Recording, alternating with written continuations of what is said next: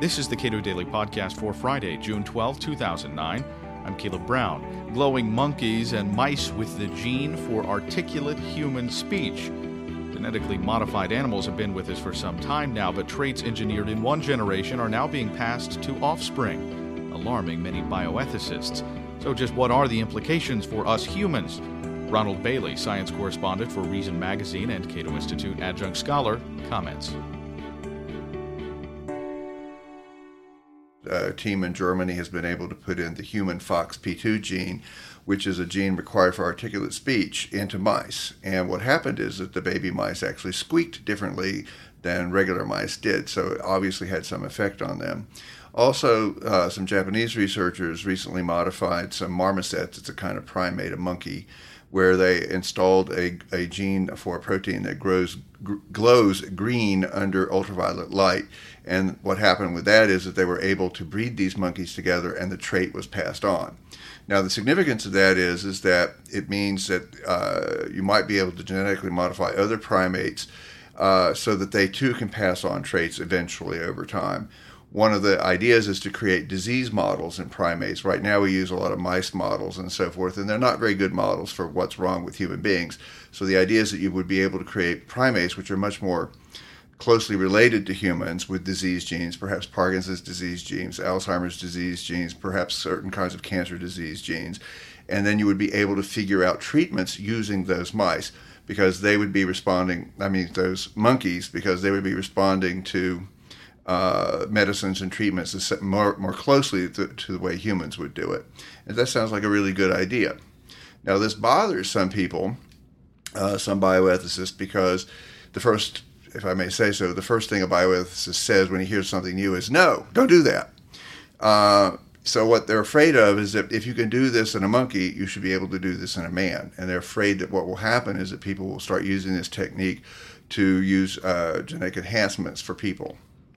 So is the concern that choice is being extended to genetic qualities, or that uh, there will be unforeseen circumstances? After all, we've had uh, a little while of evolution to develop uh, humanity as it exists today, and all the unforeseen consequences that may arise from that. Well, yes, in a certain way, the first concern is if you try using these genetic modifications on humans, is safety. Will they work in people, or, or in fact, will they fail and you'll end up with damaged children? And nobody would want to do that. Uh, but ultimately, what they're really afraid of is that the genetic modifications will work as planned, that you will, in fact, be able to enhance physical traits, for example, make people stronger, or give them stronger immune systems, or perhaps even make them a little more intelligent than they would otherwise have been. And this is what is most troubling to people. It's not just the safety issue, it's down the line that you're going to be able to uh, produce children who are stronger, smarter, and, uh, and, and healthier. And I don't think that, that that's ultimately a problem, but a lot of people are concerned about that. The concern then is, uh, as the Post article said, genetic haves and have nots.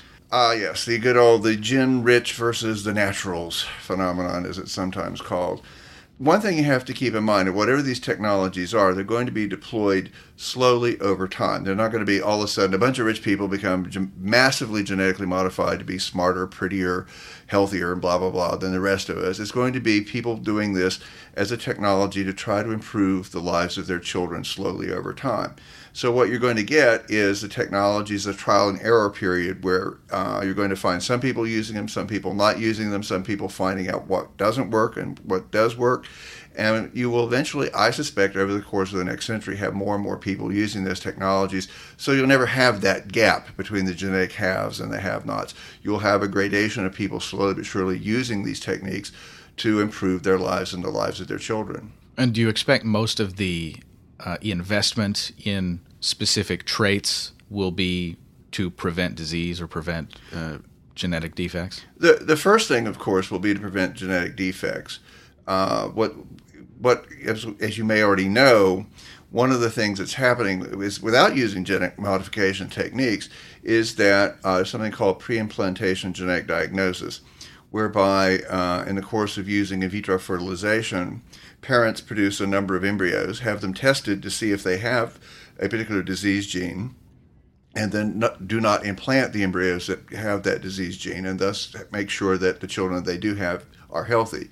There was a very famous case a few years back where a woman who is a geneticist herself uh, found out, well, her family suffered from an early onset Alzheimer's disease gene. And how early? They came down with it in their late 30s and early 40s and died of it before they were 50. And she had two brothers and a father who had had the disease, and one who had already died. Her father already died of it. And she was in her late 20s, married, was thinking about having kids, but she didn't want to have kids if that was going to be a problem. So she said, had herself tested, and unfortunately, she does have the gene. So she and her husband decided to do this IVF procedure that I've described, and they implanted only the embryos that didn't have the gene.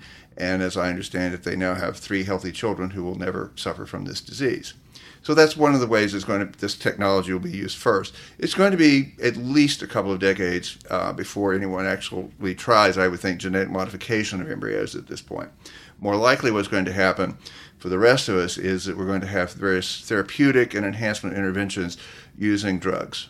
And that will be the first step toward enhancement. It will not be genetic modification.